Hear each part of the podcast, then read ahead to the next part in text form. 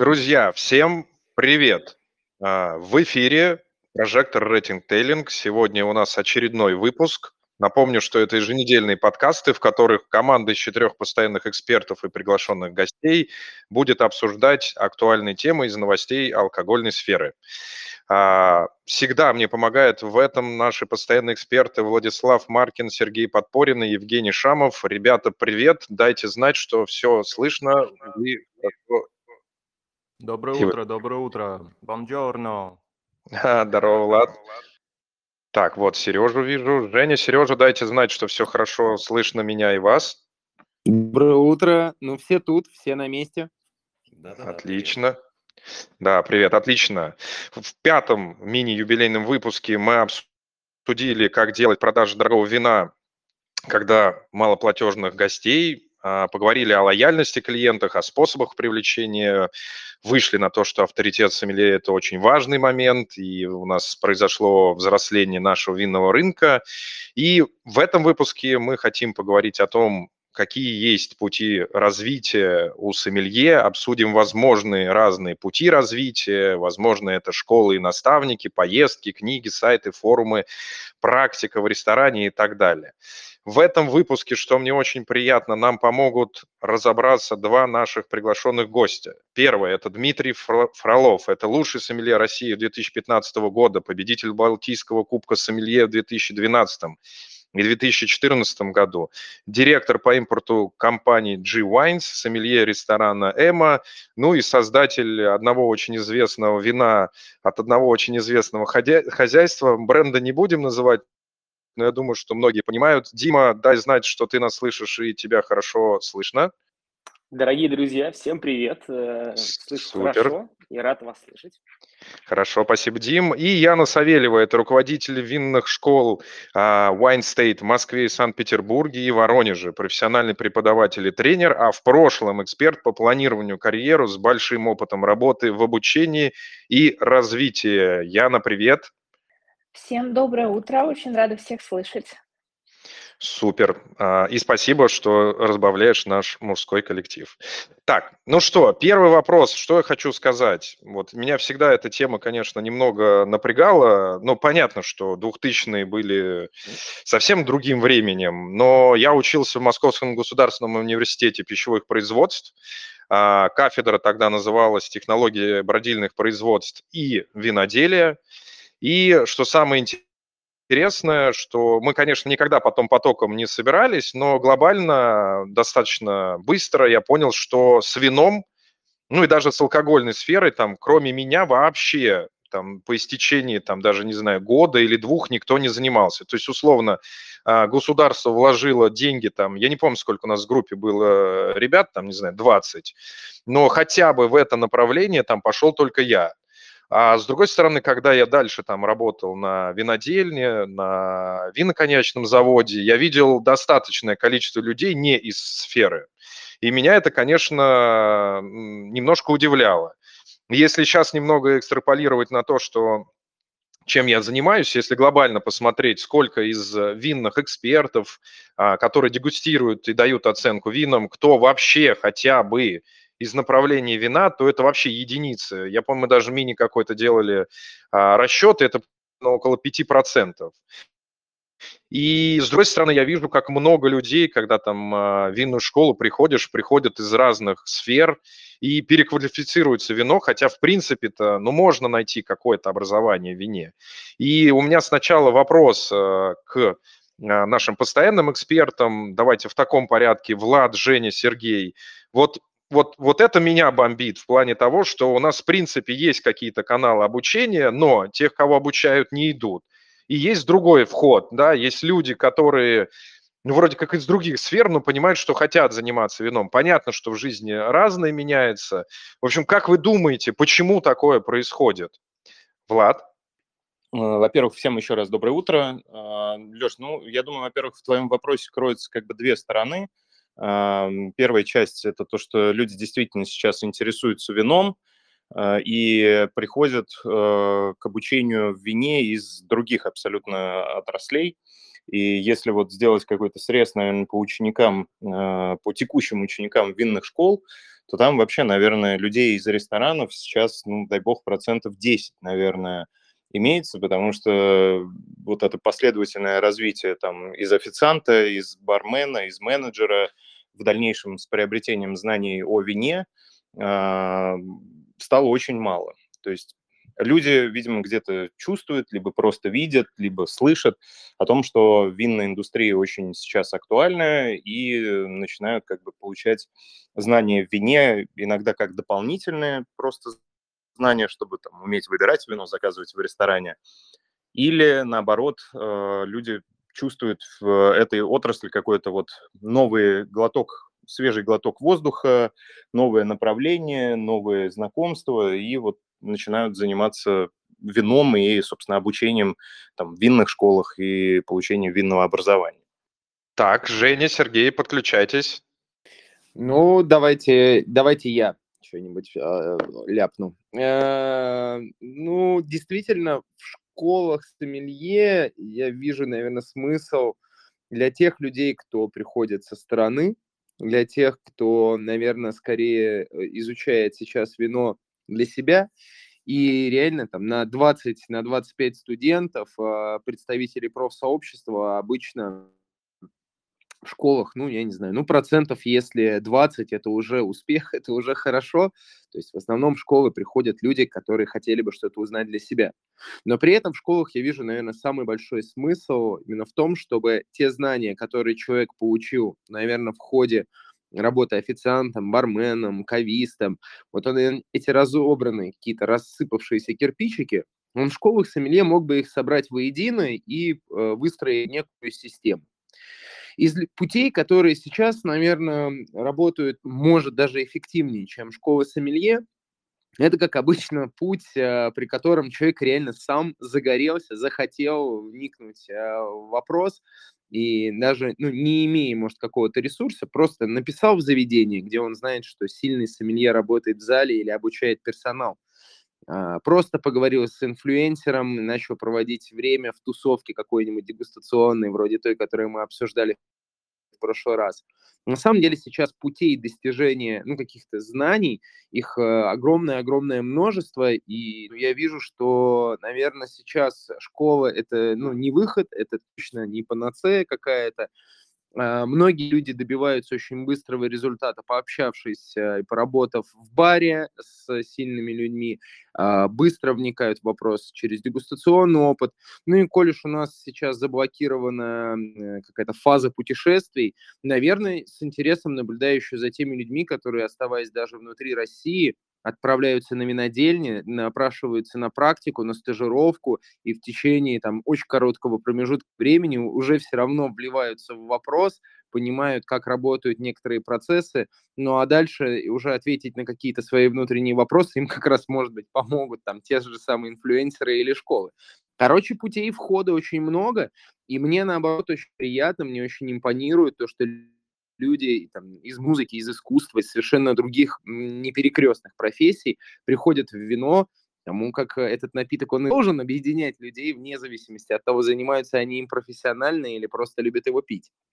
Ну что, я думаю, дополнить здесь нужно следующее, то что, э, отвечая лишь на твой вопрос, более так вот развернуто, мне кажется, что э, здесь кроется э, вся проблема в том, что перед глазами э, нет таких вот э, четких примеров ролевых моделей э, там, винодела, виноторговца, сомелье, особенно там, в начале нулевых уж точно этого не было.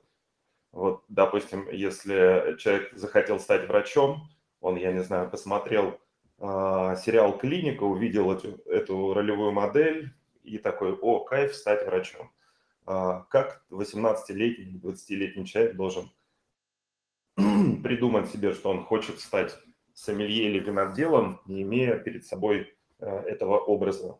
Я думаю, в первую очередь поэтому, а, поэтому э, сложно работать по специальности, которую а, сам еще особо не придумал. Так, Сереж, спасибо. Ян, ну ты понимаешь, да, что следующий ряд вопросов мне очень хочется направить в тебя. И ты знаешь, вот у меня, наверное, ты дополни, пожалуйста, предыдущий мой вопрос, но глобально я у тебя хочу спросить следующее. Вот дело, однозначно у вас есть такая статистика. Ты можешь вот сказать вот приблизительно, как, хотя бы на какие сферы делятся те, кто входят в винную школу, и есть ли у вас какая-то статистика, как дальше э, там меняется судьба этих людей? В общем, ну, знаешь, там приблизительно сказать, что, например, там э, из тех там 100%, кто зашел к нам из других сфер, типа 30 погружаются в вино и каким-то образом там помогает в винной сфере.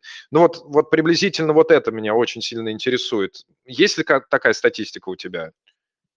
А, Леш, спасибо за вопрос. Я, наверное, начну все-таки с того, что прокомментирую предыдущий твой да. вопрос, потому что а, ну, я здесь немножко такой человек, а, с, как сказать, со взглядом со стороны, что ли, потому что я в меньшей степени, наверное, включена вот в такую именно работу с Эмилье, да, будучи больше в менеджерской позиции.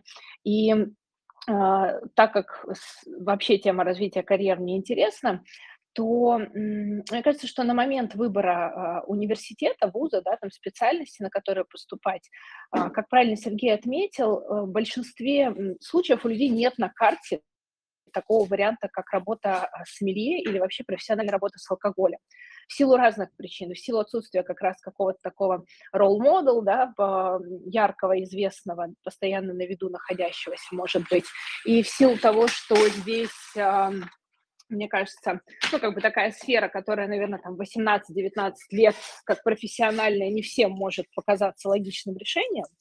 А, поэтому по ощущениям а, люди приходят в тему в большей степени уже на момент как бы такого перелома карьерного. То есть рано или поздно практически у всех в жизни случается момент, когда люди начинают задумываться, а не поменять ли мне сферу. И э, в последние там, десятилетия таких кейсов все больше и больше, появляется все больше таких карьерных консультантов, которые как раз говорят, а мы будем помогать людям не на старте карьеры, а на середине карьеры. Как раз тогда, когда они поняли, что, например, а, условный экономист, на которого они отучились и никогда которым не работали, им вообще не интересен, и они хотят что-то другое. Они уже немножко больше понимают себя, свои желания, преференции, а, сфер, в которые им хотелось бы расти. И вот тут они начинают искать пути как раз для того, чтобы в эту профессию войти. А, на мой взгляд, винная тусовка в этом смысле довольно закрытая, как ни странно, да, то есть оказаться своим в винной сфере довольно сложно и занимает довольно много времени, если человек пришел вот прям совсем, ну, откуда-то. Вот я пришла из банковской сферы вообще, да, никак не связанной с вином. А, и, ну, то есть понять, что происходит в винном мире, занимает довольно много времени и сил. Вот. А, поэтому мне кажется, что винная школа, она может быть здесь даже не столько ну, каким-то а, суперсредством для карьерного роста, сколько средством нетворкинга и для того, чтобы оказаться среди людей, которым интересно тоже, что и тебе, и которые точно так же, как ты, находятся а, на каком-то вот входе в эту профессию и возможность, ну, то есть очень многие студенты нам говорят, нам здесь важно, чтобы мы, например, могли пообщаться с действующим сомелье, с людьми, которые добились уже успеха в этой профессии, и иметь возможность, да, как раз личного знакомства с этими людьми.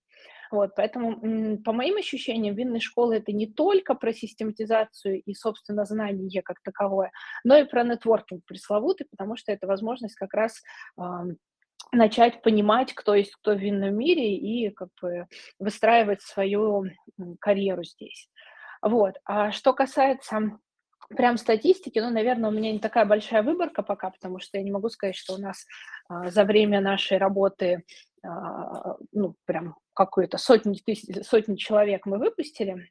У нас пока только шестой поток профкурса учится в том формате, в котором мы его сейчас делаем, поэтому выпускников у нас не так много.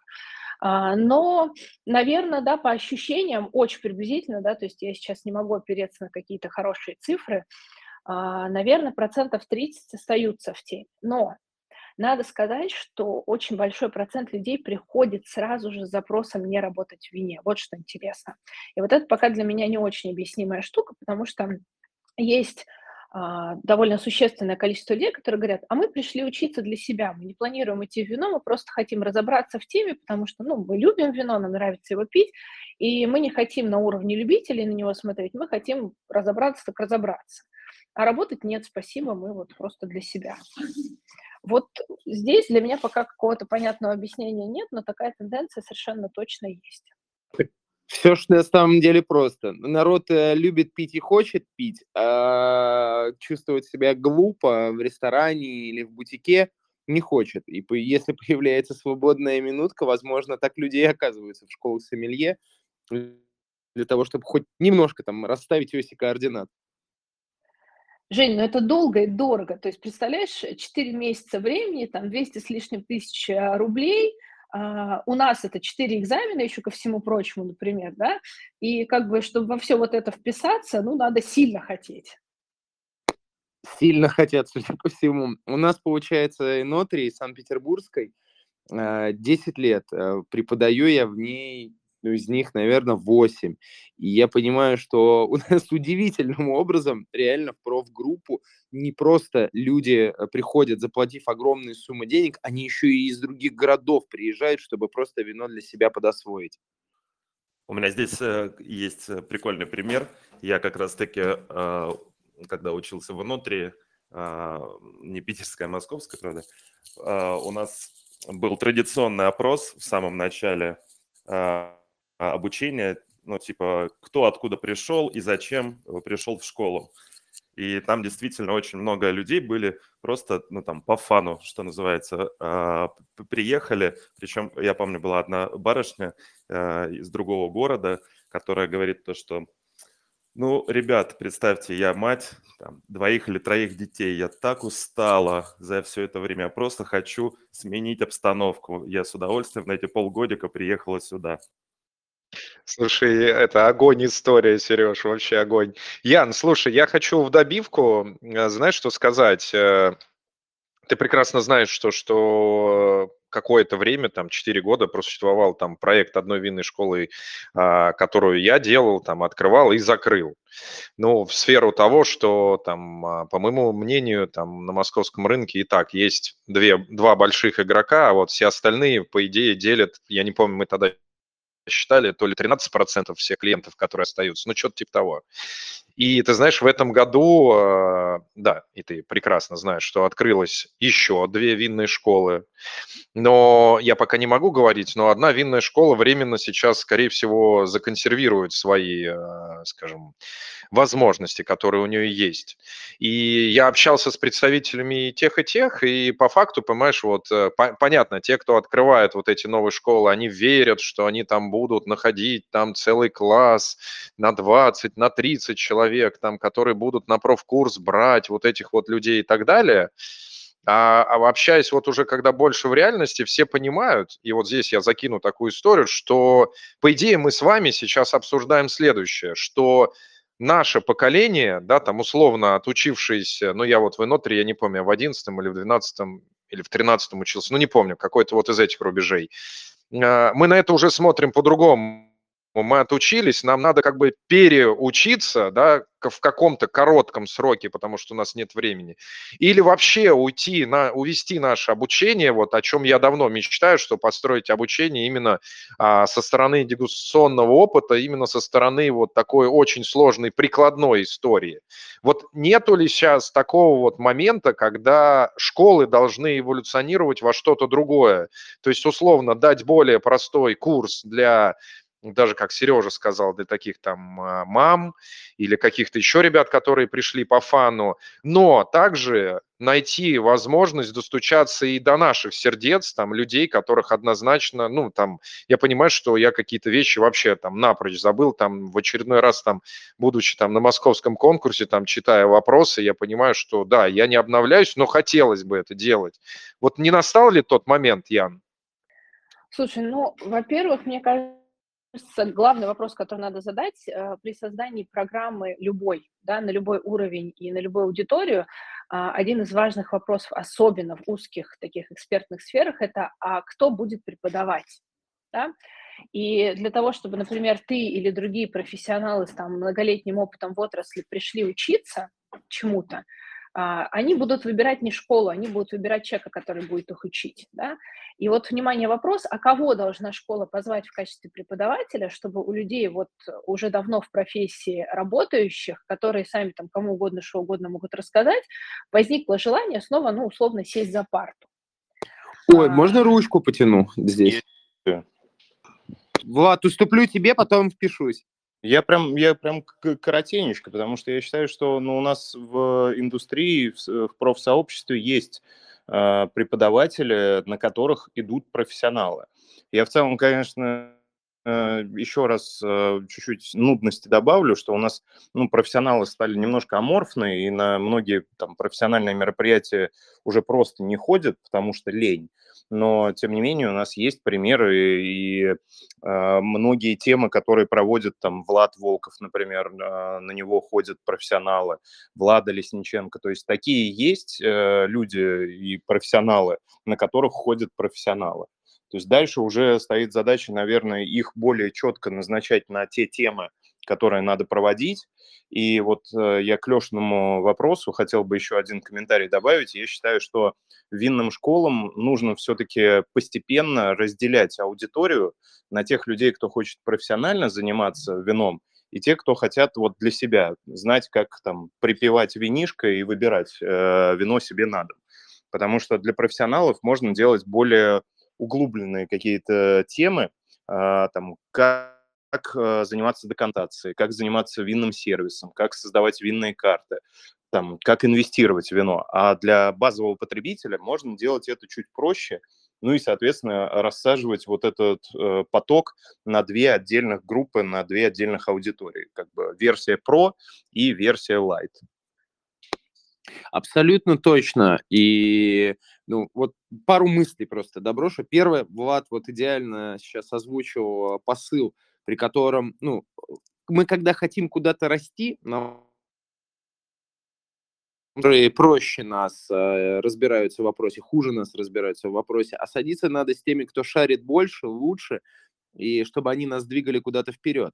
И в плане разделения потоков э, действительно, ну, очень простой пример как раз-таки петербургской одной небезызвестной школы, которой руководит Александр Рассадкин. Мало того, что разделено все это давным-давно на потоки профессиональный, любительский, все это разделено еще и на блоки, то есть хочешь, э, приходишь на полный курс, хочешь, приходишь только на какие-то вводные части.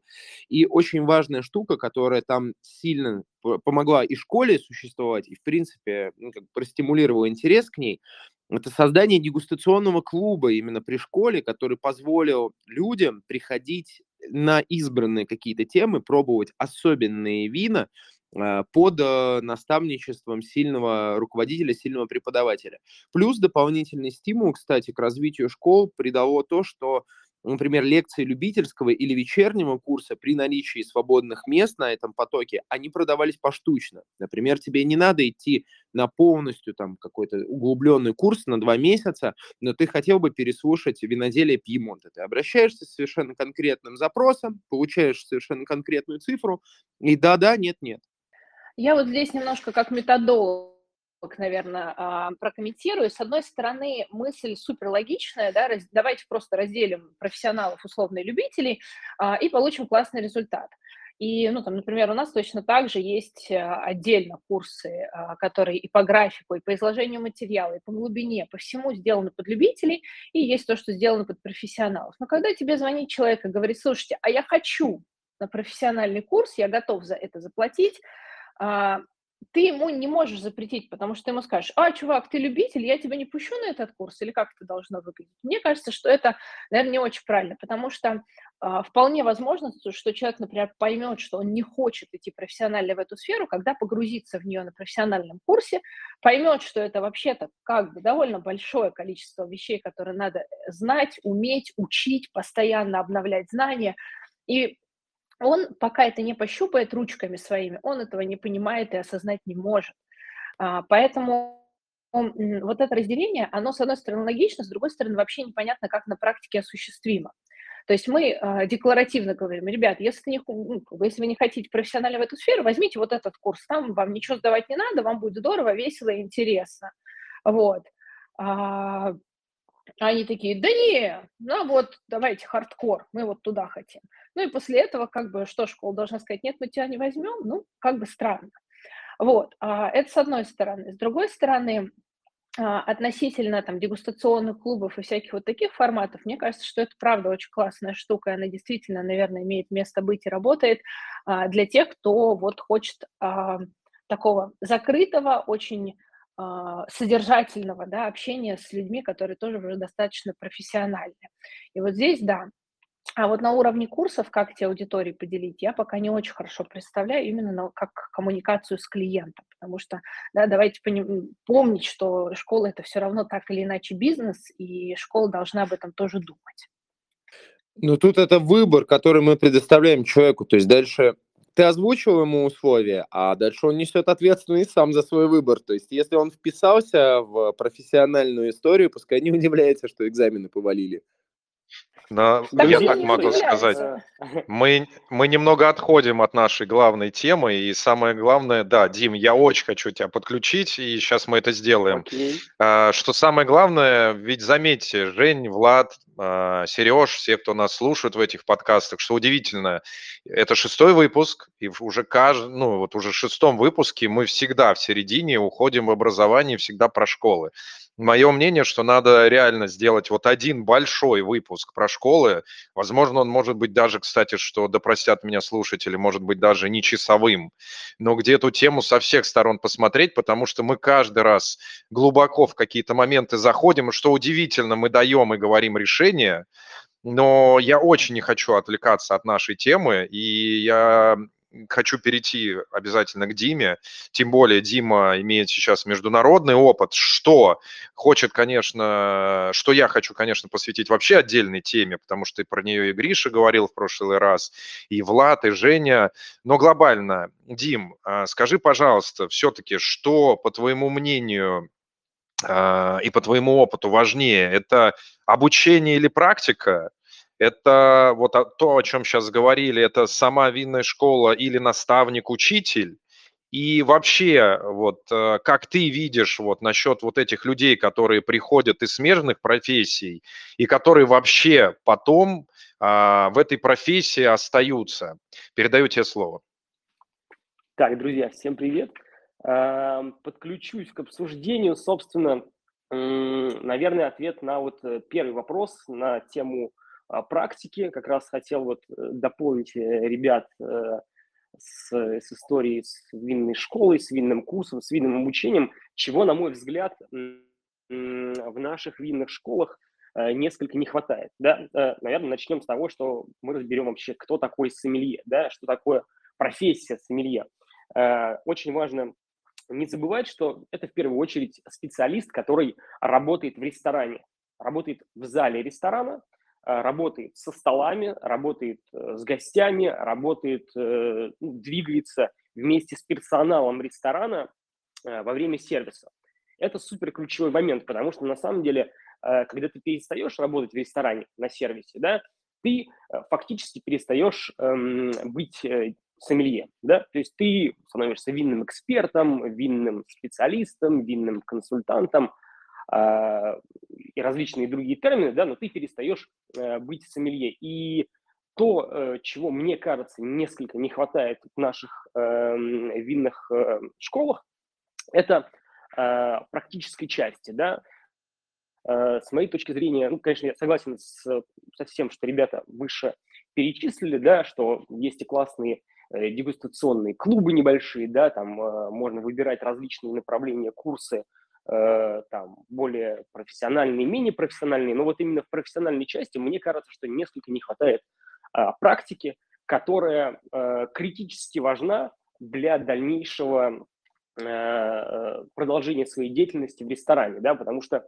ребята, которые а, отучились в школе сомелье и потом э, становятся соискателями работы, да, ищут работу в ресторане и приходят в ресторан, начинают в нем работать, э, ну, к сожалению, не всегда готовы а, предоставить э, тот сервис, да, органично влиться в структуру ресторана, потому что это целая структура, да, а, чтобы быть в нем, скажем, профессионалом. Да? На это требуется время. Поэтому мне кажется, что крайне необходимо образовывать какую-то практическую часть, например, со стажировкой в ресторане, да, с тем же наставничеством.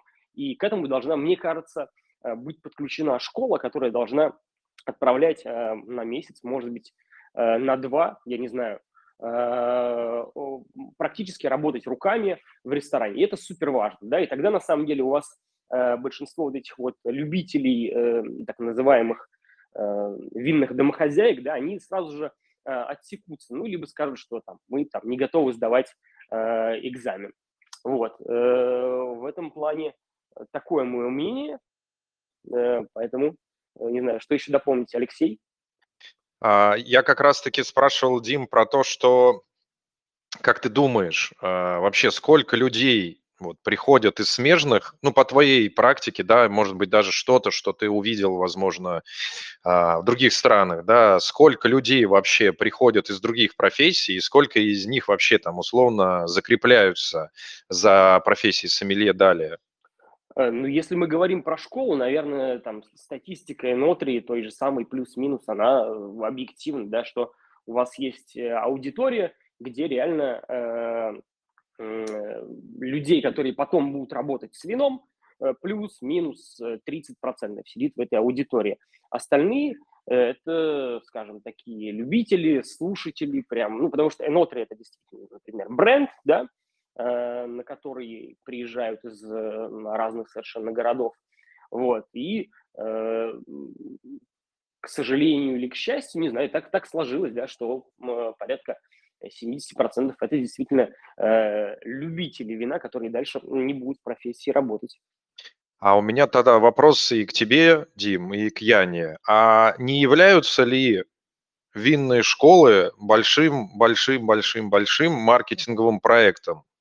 Ведь если глобально разобраться, то, ну послушайте, если каждый третий человек только становится сомелье, так может быть это школы не сомелье, а это школы винного, не знаю, брендинга, маркетинга и так далее. То есть, может быть, это вообще просто неправильно называется, а мы, блин, и главное, сейчас задаю вопрос и понимаю, что опять мы не про профессию становления, не про пути становления сомелье, а про винные школы. Ну ладно, давайте, это последний вопрос, там, который косвенно будет со школами связан. То есть не не суть ли в том, что мы изначально неправильную логику в школы закладываем? Леша, я здесь тебе можно отвечу вопросом на вопрос. А какой процент выпускников экономического факультета работает экономистами? А какой процент выпускников, а, там, не знаю, а, какого-нибудь химического факультета работает химиками, а какой процент работает социологами с дипломом социолога и так далее. Я думаю, что такая статистическая погрешность достаточно большая есть в любом направлении обучения, и мы же при этом не начинаем думать, а может быть университетская программа социологии – это маркетинг социологических исследований, чтобы люди потом, когда им ФОМ звонит, трубку не клали, да, вот мне кажется, что как-то вот так на это можно посмотреть. И, пользуясь э, микрофоном, еще немножко парирую э, Диме по поводу практики. Ну, не знаю, а, как в других школах, опять же, насколько я знаю, там действительно пока этого не было замечено в большом объеме, но у нас есть отдельный экзамен по сервису. У нас на каждой практической сессии ребята катают сервис и тренируют сервис. И у нас в качестве дипломного проекта есть написание винной карты, а, защита винной карты под конкретные концепты заведений. То есть а, мы стараемся, например, на своем профкурсе всю эту практическую а, историю как-то включать в обучение. Яна, этого мало, этого мало. Это делает каждая Но это лучше, школа, чем этого ничего. мало. Этого мало, этого мало. Я, наверное, тут э, по поводу э, сервиса и практики дополню. Ян, окей, хорошо, смотри, ну мы, мы научились писать винную карту, там, воспользовавшись прайсом винторговой компании. Хорошо, там мы как-то откомментировали ее с учеником, рассказали, как это делать правильно, неправильно составлять. Окей, мы взяли там э, трейджек, поднос, бокалы, научились э, в импровизированном ресторане катать импровизированный стол, да, э, грубо говоря. Но практическую работу по коммуникации с людьми в зале, когда начинается запара, когда начинаются, там, не знаю, кухня отдает еду, официанты носят тарелки, это все происходит только на практике. Коммуникация с бухгалтером-калькулятором, э, коммуникация с учетными ведомостями, э, коммуникация с ЕГАИС, коммуникация с остатками, с инвентаризацией. Вот это вот вопросы, которые могут быть только на практике, только в ресторане и ну, пройти ее реально с хорошим наставником, э, мое мнение. Однозначно согласна, тут никаких споров нет. Это скорее к вопросу о том, что а, без первой части, наверное, то есть если человек вообще изучал только теорию, а потом попал в ресторанную жизнь, будет еще хуже. Вот, наверное, такой контекст. А с точки зрения практики, супер. А, ну, вот давайте так, например, кто а, готов, вот у меня сейчас учится поток студентов, я готова с вами затестить этот формат, предложить им стажировку в ресторане. Давайте, кто готов обсуждать, обсудим и попробуем это сделать. Смотрите, просто важный момент, если уж на то пошло. Э, есть еще одна тогда штука, которую стоит затронуть. А сколько преподавателей в школе на самом деле сомелье? Потому что я могу совершенно точно сказать, что вот, например, а, мои там друзья, которые уже стали давным-давно моими друзьями, которые работают э, изначально у меня учились, потом очень быстро просто подходили ко мне, а где можно с тобой еще потусоваться, попить вина, они вписывались в дегустационный клуб, а потом они оставались работать, например, в заведении вместе со мной, потом, может быть, перерастали его или продолжали работать со мной. И я понимаю, что у меня, например, сейчас в баре работает э, из там 4-5 человек, работает, по сути дела, три, и они находятся со мной в обойме. А, и вот тут важный момент. А сколько преподавателей сомелье? Это на самом деле вообще глобально крутая штука, то, что ты говоришь. Я сейчас даже вспоминаю там последний конкурс сомелье, но это как бы мы сейчас не уехали вообще в отдельную тему, и вспоминаю даже, как у меня в ассоциации кавистов, то, что, слава богу, у меня первые четыре – это кависты, а потом у меня и преподаватели выигрывали, и сомелье в том числе.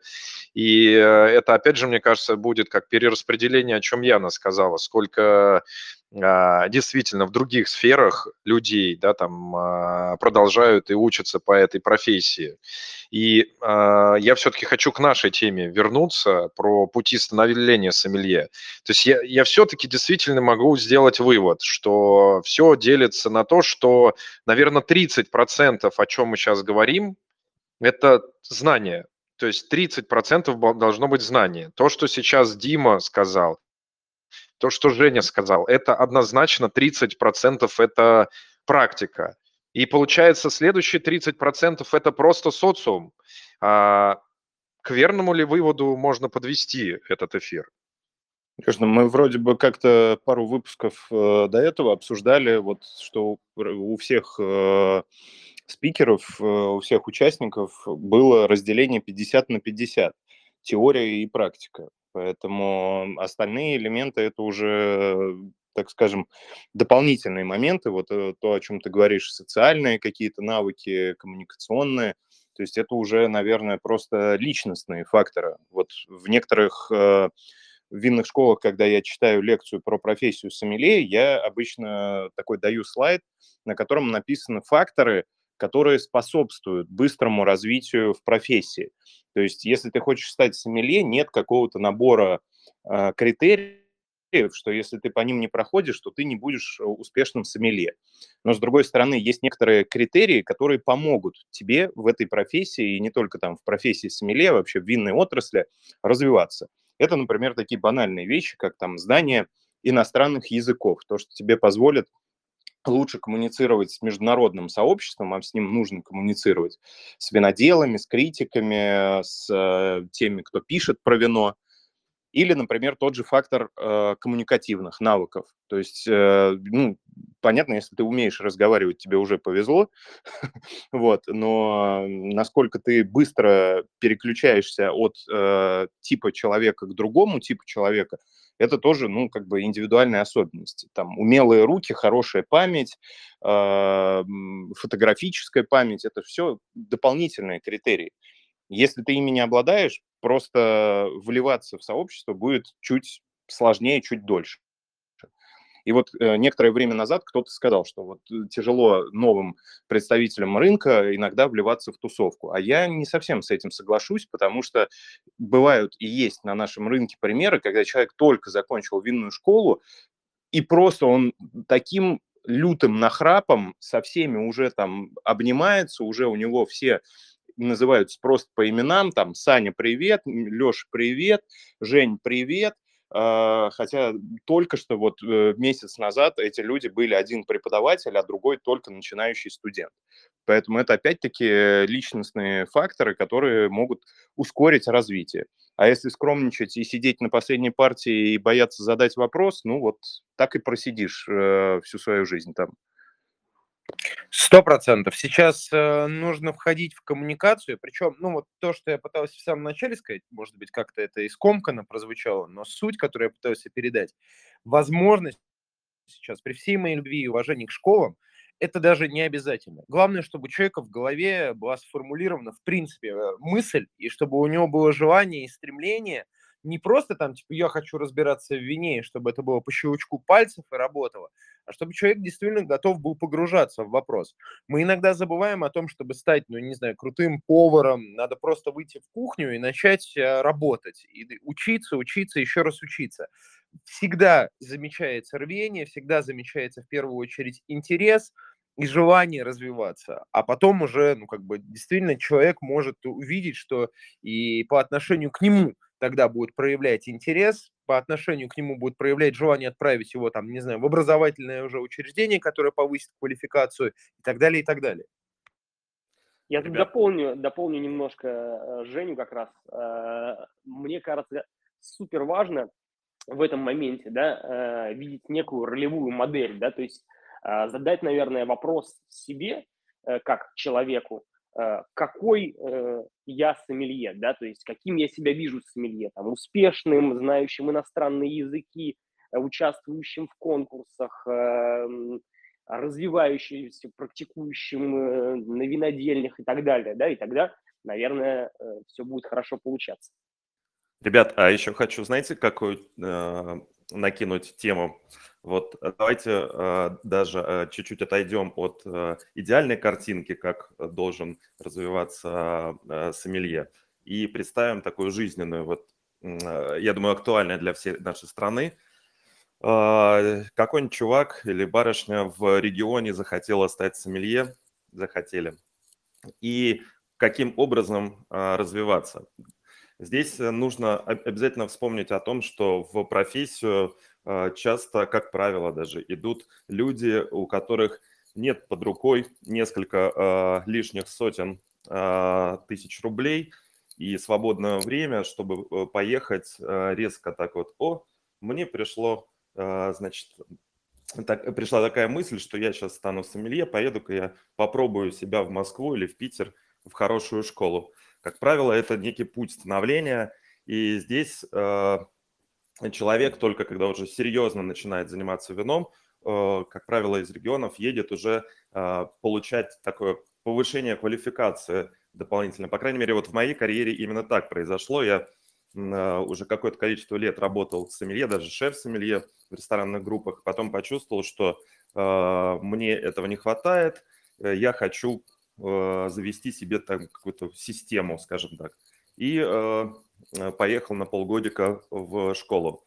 А, соответственно, в рамках этого разреза, мне кажется, что здесь в регионах очень важно до школы, если нет такой возможности, то два пути. Либо какой-то определенный сильный наставник, который ведет тебя и тоже дает определенную систему, ведет тебя в нужную сторону. Либо э, второй э, путь – это самостоятельное создание системы. Сейчас очень много информации, сейчас есть э, доступ не только к книгам и сайтам, но есть доступ с помощью действительно там соцсетей и так далее к людям, которые могут быть твоими менторами на расстоянии. И вот э, сам создаешь себе эту систему, а потом уже там либо идешь в школу, либо тебе это не нужно. В общем, на мой взгляд, это такие три пути, Э, и все три, они связаны так или иначе с наставничеством, потому что э, твой преподаватель и в школе, и, не знаю, в ресторане, и э, через книгу, сайт или соцсеть – это твой наставник, твой ментор. Да, и это такая мысль, которую мы потихонечку и с прошлого выпуска тоже говорили. Друзья, я знаете, что хочу сказать? Если у кого-то сейчас что-то еще высказаться по этой теме, потому что у меня есть э, небольшой мини-анонс э, к, нашей, к нашему следующему выпуску. Скажите, пожалуйста. Да нет, наверное, давай анонс. А, хорошо, спасибо, Влад. Э, я думаю, что действительно мы обсудили достаточно хорошо эту тему. Ну что, друзья, анонс очень хороший, очень важный. А, наша компания а, Rating Telling была выбрана лидером проекта Wine Street на выставке Гастрит, которая будет проходить 4, 5, 6, 7 июня, как лидеры проекта, которые будут все там формировать. И, соответственно, наша четверка в лице Влада Маркина, Жени Шамова и Сергея Подпорина выбрана как э, лидерская, скажем, четверка, которая будет там все организовывать. Я там все расскажу уже в деталях. Очень интересно все развивается и большое-большое пространство для действий, где можно будет обучить какие-то вещи, сделать. И Ян, Дим тоже, если вы это слышите, обязательно обсудите со мной, у меня есть уже много идей.